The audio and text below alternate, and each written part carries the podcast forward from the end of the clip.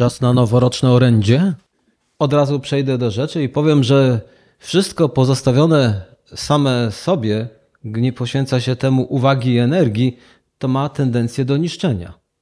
No tak to działa w naszym życiu. Więc kiedy popadasz w apatię, samozadowolenie lub podążasz ścieżką najmniejszego oporu, to rozwój się kończy. Ja wiem, że wielu ludziom to wystarczy. Doszli do pewnego miejsca spokojnie. Nauczyłem się języka na takim poziomie, mnie to wystarczy. Ktoś powie, tyle się zająłem tymi sprawami, więcej nie mam już ochoty. Tak, można tak powiedzieć, ale wtedy rozwój w tym się kończy. I wielu ludzi będzie zadowolonym z tego, ale, ale można mieć więcej. Bóg nie chce, abyśmy wpadali w samozadowolenie, zatrzymali się w naszym rozwoju, a nie daj Panie Boże również we współdziałaniu z Bogiem dla Jego chwały. Więc dostrzegamy to w przypowieściach o talentach. O nich nie będę mówił, ale przypomnijmy sobie historię Pana Jezusa i kto tam najwięcej poniósł szkody. Ten, kto zakopał te talenty i nie poświęcał im wystarczającej uwagi i został ukarany. On stracił Dlaczego on to wszystko stracił, czyli został też ukarany? To jest ta strata.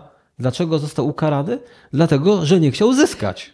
To jest przesłanie tak mocne, że postanowiłem podzielić się nim jako tym noworocznym, tym orędziem noworocznym, bo dostrzegamy, że ktoś, kto nie chce zyskać, to traci i może stracić też wiele u Boga.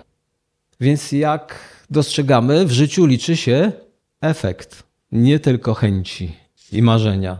To przesłanie jest obecne również w Starym Testamencie, a jako że nowy rok to nowe wyzwania, niech więc to okolicznościowe kazanie będzie zachętą, abyśmy go nie zmarnowali, aby się nie okazało, że zakopaliśmy coś na cały rok głęboko pod ziemią i też straciliśmy. Kolejny rok straciliśmy.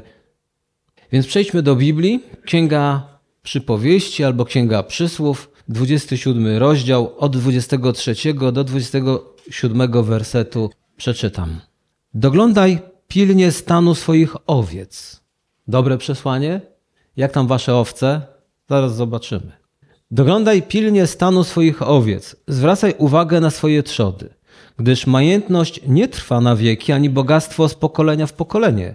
Gdy trawa znikła, świeża zieleń jest spasiona i siano z gór sprzątnięte, Wtedy masz jagnięta na odzież dla siebie, a kozły na kupno pola i dosyć koziego mleka na wyżywienie siebie i swojego domu i na utrzymanie swojej służby. Ja wiem, że nie wszyscy z was to rolnicy i nie jest to spotkanie ani gospodyń wiejskich, ani rolników, ale jest to wspaniała lekcja w tych słowach dla nas wszystkich. Choć mowa jest o trzodzie, to jednak rozumiemy, że może to dotyczyć innych dziedzin naszego życia. 23 werset. Doglądaj pilnie stanu swoich owiec, zwracaj uwagę na swoje trzody, gdyż majętność nie trwa na wieki, ani bogactwo z pokolenia w pokolenie. Każdego dnia, Bóg do nas mówi, musimy być czujni. Choć wczoraj wszystko było w porządku, to wcale nie oznacza, że tak pozostanie na zawsze. Jeśli masz firmę, a nie dbasz o klientów, ten fragment o tym mówi. Co się stanie? Utracisz klientów, a jak utracisz klientów, utracisz dochód, a jak utracisz dochód, utracisz środki do życia i funkcjonowania. O tym mówi ten fragment. I podobnie jest ze zdrowiem, podobnie z przyjaciółmi i podobnie z relacją z Bogiem. I tak dalej, i tak dalej. Dotyczy to również Twojego udziału w służbie Bogu. Kiedy nie dbamy o relacje z Bogiem, nie dbamy o służbę w kościele, przestajemy się rozwijać. Wstrzymujemy rozwój swój, ale zarazem powstrzymujemy też rozwój innych, na których te nasze działania mogłyby mieć wpływ pozytywny. I zmieniamy się w ludzi nieczynu. A tu chodzi o to, abyśmy byli ludźmi czynu, w ludzi, którzy niosą błogosławieństwo i sami mają go w brud. Wtedy też wielu ludzi, którzy się zatrzymuje, nabiera tych konsumenckich nawyków, jak powiedziałem, a więc roszczeniowych. Konsument to jest ktoś, kto chce konsumować najlepsze produkty i narzeka, że mu sprzedali niekoniecznie dobry produkt, może nie tak smaczny, może nie tak działający, jakby chciał, więc idzie wymieniać. Teraz prawa konsumenckie są strasznie, bym powiedział, no, słowo strasznie to nie pasuje, ale całkiem dobre. Możesz towar wymienić, kupiłeś przez internet, masz możliwość to z powrotem oddać, już się nie musisz tłumaczyć jak kiedyś. To samo idziesz do sklepu. Nabraliśmy też takich nawyków w życiu naszym codziennym, przenosimy to również na życie z Bogiem. I wtedy też łatwo zaczynamy się też kłócić o rzeczy, które nie mają znaczenia, kiedy mamy takie konsumenckie postawy. Panie, to sznurowadło jest pół centymetra w tym bucie za krótkie. Chciałem wymienić buty. Albo, panie, te pudełko, jeśli już mowa o butach, to jest takie tutaj uszkodzone w rogu. Proszę mi wymienić na właściwe. Byliście kiedyś świadkami, że ludzie wykłócają się o rzeczy, które tak naprawdę nawet dla nich nie mają znaczenia, ale robią to, nie wiem, bo mają takie prawo. Bóg wzywa nas każdego dnia do działania i Bożą wolą jest, abyśmy się rozwijali. Ale aby to było możliwe, to musimy być czujni i tak jak mówi ten fragment, zwracać uwagę na to, co myślimy i robimy. Za chwilę kolejne, ale jeszcze zwrócę uwagę, żeby, jeżeli ktoś jeszcze nie widzi, bo rolnikiem rzeczywiście nie jest, doglądaj pilnie. Doglądaj pilnie tego, na czym ci zależy, gdyż to nie trwa na wieki, a więc to się może w pewnym momencie skończyć, kiedy zaniedbasz. Jeżeli masz społeczność z Bogiem dzisiaj, wcale nie oznacza, że ona taka będzie zawsze. Może się utracić, bo zaniedbasz. Jeżeli masz pracę i chcesz z niej się utrzymywać, też trzeba o to dbać. Ale przeczytajmy kolejny fragment z Biblii, Księga Przysłów, 24 rozdział, 30 werset. Szedłem koło roli próżniaka i koło winnicy głupca a oto wszystko porosło chwastem. Powierzchnie jej pokryły pokrzywy, a kamienne ogrodzenie było rozwalone. Gdy na to spojrzałem, zwróciło to moją uwagę, ujrzałem to i wyciągnąłem stąd naukę. Trochę się prześpisz, trochę podrzemiesz, trochę założysz ręce, aby odpocząć, a wtedy zaskoczy cię ubóstwo jak włóczęga i niedostatek jak zbrojny mąż. Gdy na to spojrzałem, wyciągnąłem naukę. Ileż ludzi widzi wokół siebie mnóstwo różnych rzeczy, ale nie mają tej zdolności, aby się uczyć. Dobrze jest się uczyć na błędach, dobrze, czy nie tak? A jeszcze lepiej, dobrze jest się uczyć na błędach innych, a więc wyciągać naukę. Dobrze, żeby politycy potrafili wyciągać naukę z tego, co było, bo może się coś powtórzyć i być to jeszcze bardziej trudne dla ludzi. I dobrze, aby też pracodawcy wyciągali pewne wnioski. I tutaj mamy, dobrze jest wyciągnąć naukę. Może łatwiej będzie to zobrazować w naszej strefie klimatycznej, więc tutaj zamiast słowo winnica, no bo u nas tego niewiele, to wstawmy sobie słowo ogród, sad i jakieś inne, które wam tam odpowiada. Przychodziłem obok sadu, ogrodu, a był tam bałagan. Wszędzie były chwasty, a płot się rozpadał. Szczególnie jeżeli ktoś ten sad lub ogród ma przy lesie. Czy wtedy ten płot ma znaczenie?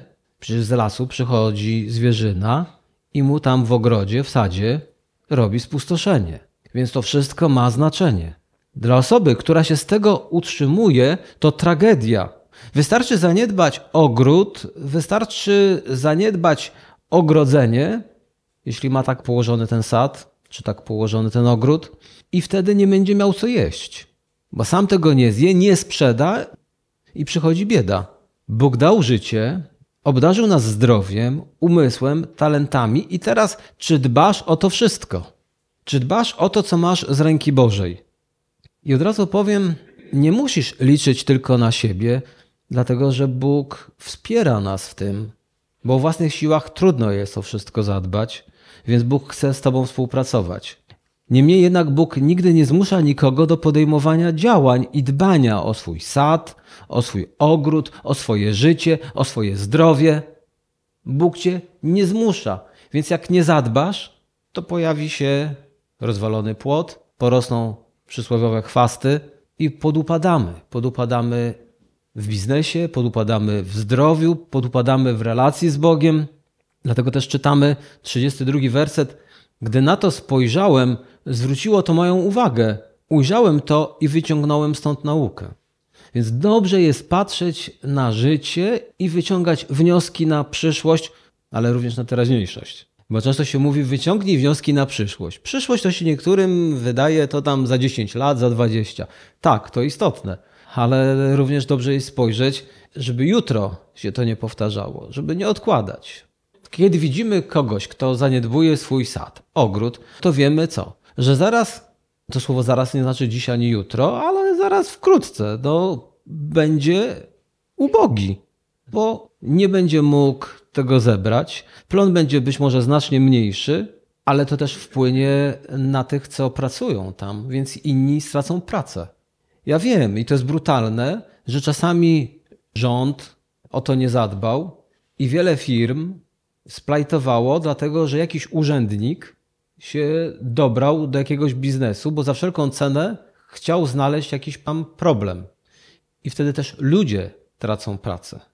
Więc jakże w niektórych realiach pracodawca, ktoś, kto prowadzi swój biznes, musi zważać na tak wiele różnych rzeczy, bo zaraz ma kontrolę.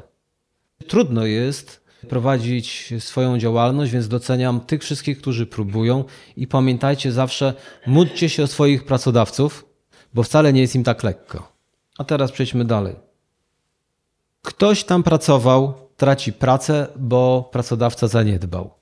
Ktoś kupował od niego towar, ale teraz musi szukać innego dostawcy, bo pracodawca zaniedbał. Dotychczas inni mogli cieszyć się wraz z nim owocami jego pracy, warzywami, kwiatami, wszystkim, ale w pewnym momencie się to kończy. I teraz ktoś też się cieszył Twoim błogosławieństwem, Twoją uprzejmością, Twoją życzliwością, Twoim wsparciem duchowym, ale jeżeli Ty to zaniedbasz, to też już się kończy i już innych nie możesz błogosławić. Ja też to doświadczam, bo mam pewne doświadczenia, że zniknęły z rynku produkty, do których się przyzwyczaiłem, bo firma się zwinęła. Przychodzę i mówię, chciałbym to kupić. Przykro, nie ma. Autentycznie. To w internecie wykupiłem gdzie się da i szukałem i już nie mogłem znaleźć tego, co chciałem. To było związane coś z żywnością. Jest smaczne, oczywiście też zdrowe, nie ma. Potem inny produkt. Po całym świecie szukałem. Z Irlandii czy skądś sprowadziłem, dlatego że już też wycofany.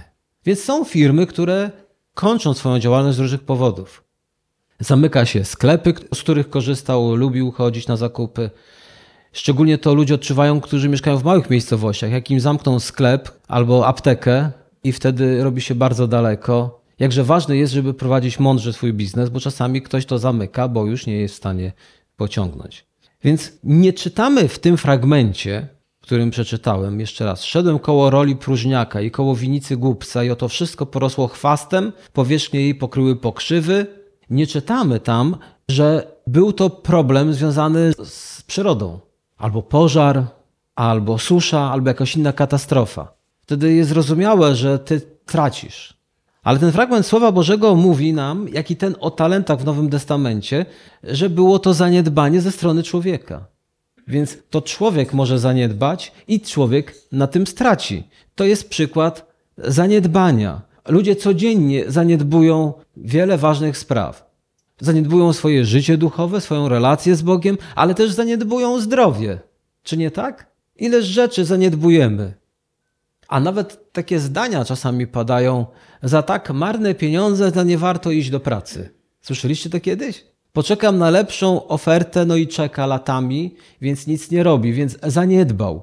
Zaniedbał swój rozwój, bo poszedłby do jakiejkolwiek pracy, to by pracował, a jakby pracował, to by wpisał w CV, że ma doświadczenie w pracy. A jakby wpisał w CV, że pracował, to jednocześnie nabierałby doświadczenia na rynku i mógłby się rozglądać za lepszą. Ale znam takich ludzi, którym to trudno było zrobić. Albo ktoś, kto powie, kilka razy nie byłem na nabożeństwie, na spotkaniu modlitewnym, nic się nie stało. Ja żyję dalej, Kościół funkcjonuje dalej, ale jest to ryzykowne podejście, bo niektórym się to tylko wydaje, że się nic nie stało, dlatego że kropla drąży skałę, a więc takie drobne decyzje sprawiają, że powolutku ludzie też tracą. I nie tylko ty, ale być może też inni, dla których jesteś błogosławieństwem. Ludzie, którzy nie chcą pracować, też nie mają prawa, aby narzekać na stan państwa. Ktoś, kto się nie garnie do pracy, nie płaci podatków, nie wiem, czy się zgodzi ze mną, ale uważam, że jak on nie chce pracować, to też nie ma prawa wypowiadać się na temat stanu państwa. A ludzie, którzy nie uczestniczą czynnie w życiu Kościoła, nie modląc się o swoich braci, o swoje siostry, do czego zachęcał nas przed chwilą Wojciech, czytając ten fragment, módlcie się o siebie. Więc jeżeli ktoś nie uczestniczy w życiu Kościoła, nie modli się o swoje siostry, swoich braci, czyli o własną rodzinę Bożą, który nie wspiera tego Kościoła finansowo, to tak naprawdę powstrzymuje swój rozwój, ale rozwój też innych. Więc zarazem też odbiera sobie prawo do wypowiadania się na temat sytuacji w tym kościele. Wiem, że są chrześcijanie, którzy marzą o dobrym chrześcijańskim życiu, o cudownym kościele, no ale marzenia to za mało. Szkoda tylko, że te marzenia się nie spełniają. Ja też bym chciał, żeby moje marzenia się spełniały, ale niestety marzenia bez działania zostaną tylko marzeniami. Czasami ci ludzie mówią tak: Jak nie mogę mieć dobrej pracy, jak powiedziałem, to wcale nie chcę pracować.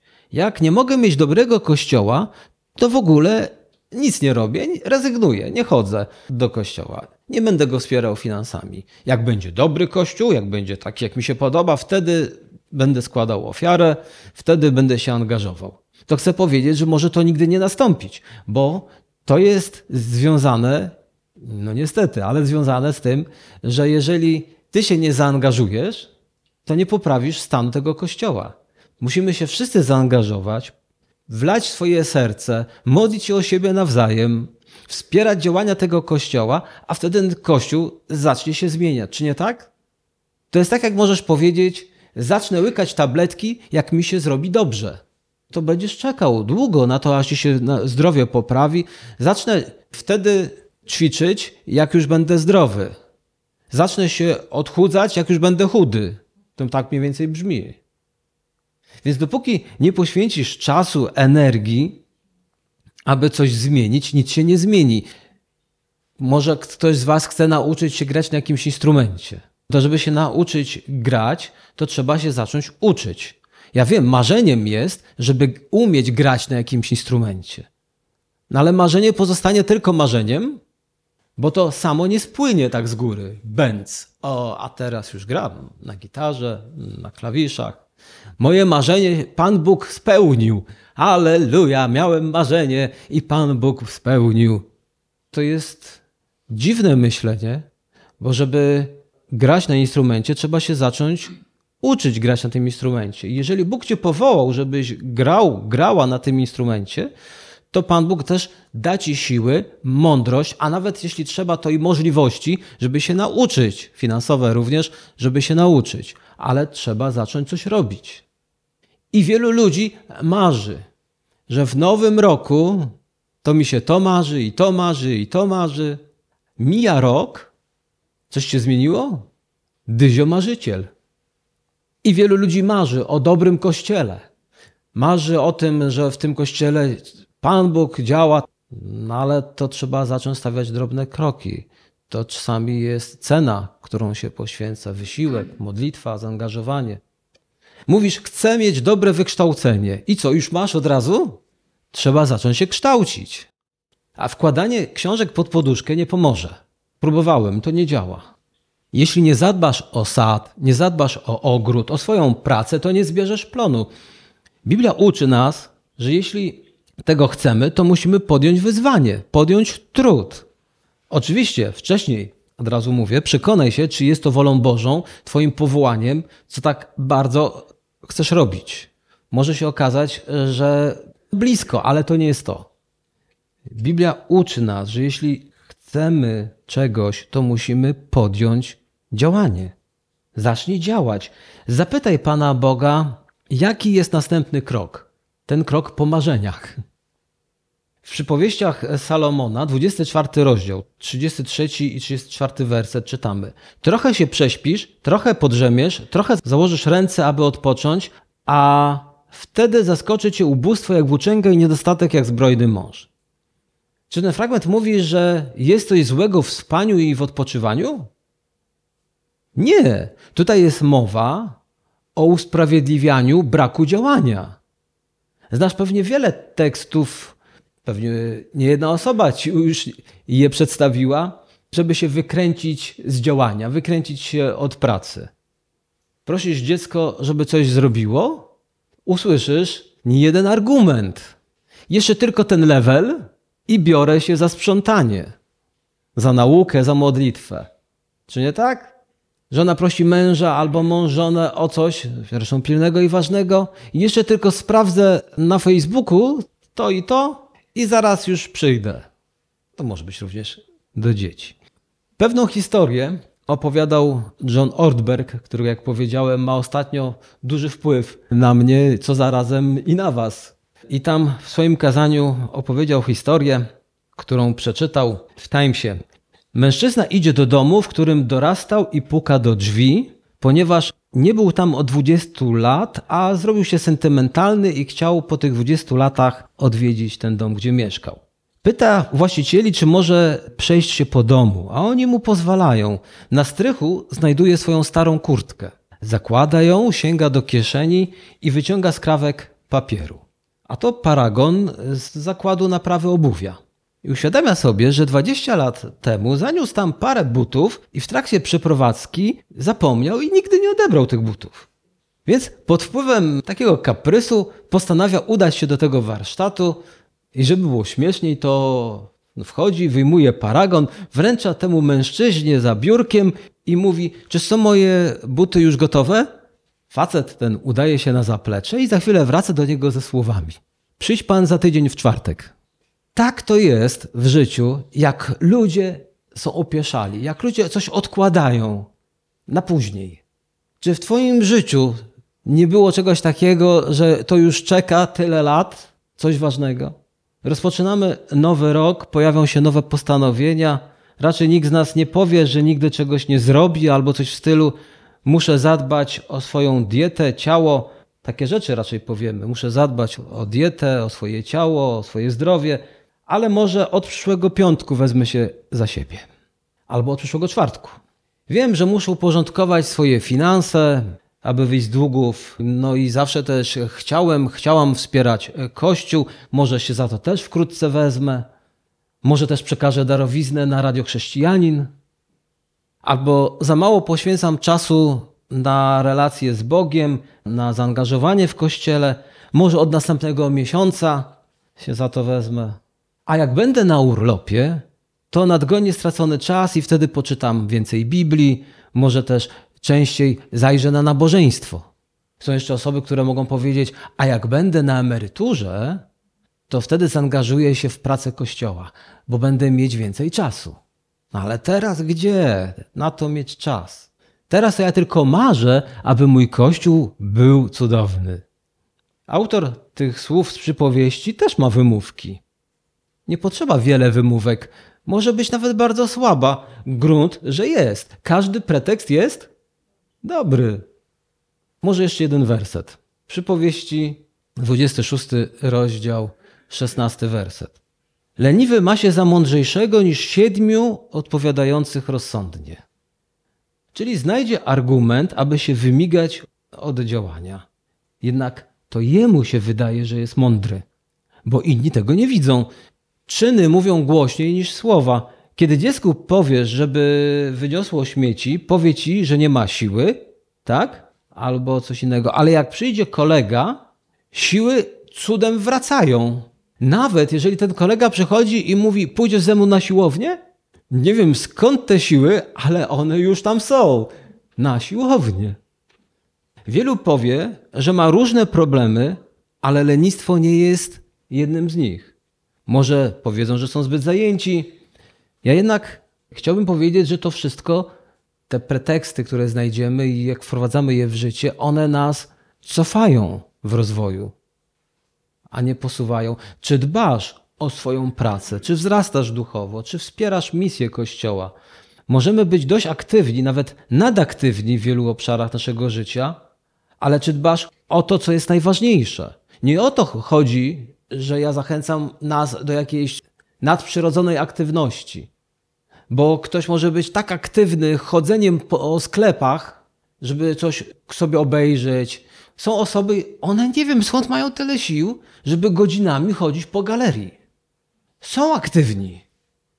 Ale lepiej zapytać, co w domu się dzieje, co w ich życiu się dzieje. Więc można być zmęczonym, ale niewłaściwą aktywnością. I wtedy nie mamy sił na zajęcie się właściwymi rzeczami. Jesteś odpowiedzialny, odpowiedzialna za swoje życie i za wszystko to, co powierzył ci Pan Bóg. Wiem, że czasem trudno jest się za to zabrać. Na przykład ja, kiedy widzę duży bałagan, to przyznaję się, w ogóle nie chcę mi się brać za sprzątanie, bo nie wiem od czego zacząć. Więc staram się nie doprowadzić do takiego stanu, bo wtedy to mijają dni, a ja wciąż jeszcze nie wiem, od którego końca rozpocząć działania. Staram się robić to regularnie, bo to mnie rozbraja. Jesteśmy zawstydzeni i nie chcemy tego ujawniać, pokazywać innym, ale samym tego widokiem już jesteśmy przygnieceni i zmęczeni, czy bałaganem, czy czymkolwiek innym. I to może nas przygnieść. Myślimy, wszyscy wokół nas są tacy cudowni. Wydaje się, że potrafią poradzić sobie i ze sprzątaniem w domu, bo za każdym razem, jak przychodzę, to mają tak posprzątane. No ale za każdym razem, kiedy przychodzisz, to oni właśnie wtedy sprzątają. Nam się wydaje, że innym jest łatwiej, że inni sobie radzą. Nie. Wszystkim nam jest ciężko i wszyscy musimy zacząć działać, a tą nadaktywność sobie darować w tych sferach, które na to nie zasługują. Może samemu sobie z tym nie poradzisz, ale zaproś Boga, bo jeśli Bóg cię wesprze, to i siły przyjdą, i mądrość przyjdzie, jak poradzić sobie w pracy, jak poradzić sobie w tym czy w czymś innym. Możesz też poprosić o pomoc przyjaciół. Jezus mówi: Tylko mnie poproś, a pomogę ci. Jeśli zaufasz Bogu i zrobisz jeden krok wiary, Bóg ci pomoże. To może być Twoja relacja z Bogiem, to może być Twoja praca, to może być Twoja służba w kościele. Ale dobrze zająć się chwastami. To mogą być różne dziedziny życia, ale nie warto czekać, bo chwasty jeszcze bardziej porastają, a potem człowiek faktycznie rozkłada ręce, tak jak ja przy tym bałaganie, i mówię: Ja już nie mam sił. I może to dotyczyć również zdrowia. Biblia mówi, czy nie wiecie, że świątynią Ducha Świętego jesteście. Użyję tylko tej ilustracji na koniec. Nikt mi nie powiedział o pewnych rzeczach, dlatego nie wiedziałem. Ale gdybym wiedział o pewnych rzeczach, jak dbać o zdrowie, byłbym zdrowszy. Co innego, kiedy człowiek wie i nie chce tego robić, no to wtedy ma większą niesatysfakcję, większe poczucie winy. Ale nikt mi nie powiedział tak konkretnie, że na czymś takim nie należy w ogóle spać. Nie można spać na materacu, na łóżku, w którym są doły i wgniecenia. Musi być proste i dopasowane wszeszciutko, bo wyjdzie ci to w kręgosłupie, wcześniej czy później. Nie można przy komputerze siedzieć tak i tak. Powinien być właściwe siedzisko, bo wcześniej czy później kręgosłup ci padnie. Nie możesz tak mieć monitor przed oczami, bo wcześniej czy później oczy ci wysiądą. I wiele innych takich rzeczy, które słyszymy, czy wcielamy to w życie? Może to zarasta chwastami, ignorujemy, lekceważymy, mur już dawno skruszony. Jeżeli Bóg pokazuje ci, co możesz zrobić, zrób to. Nie za tydzień w czwartek. To jest Twój dzień. To jest to. Zrób jeden krok, a Bóg Ci pomoże. Amen.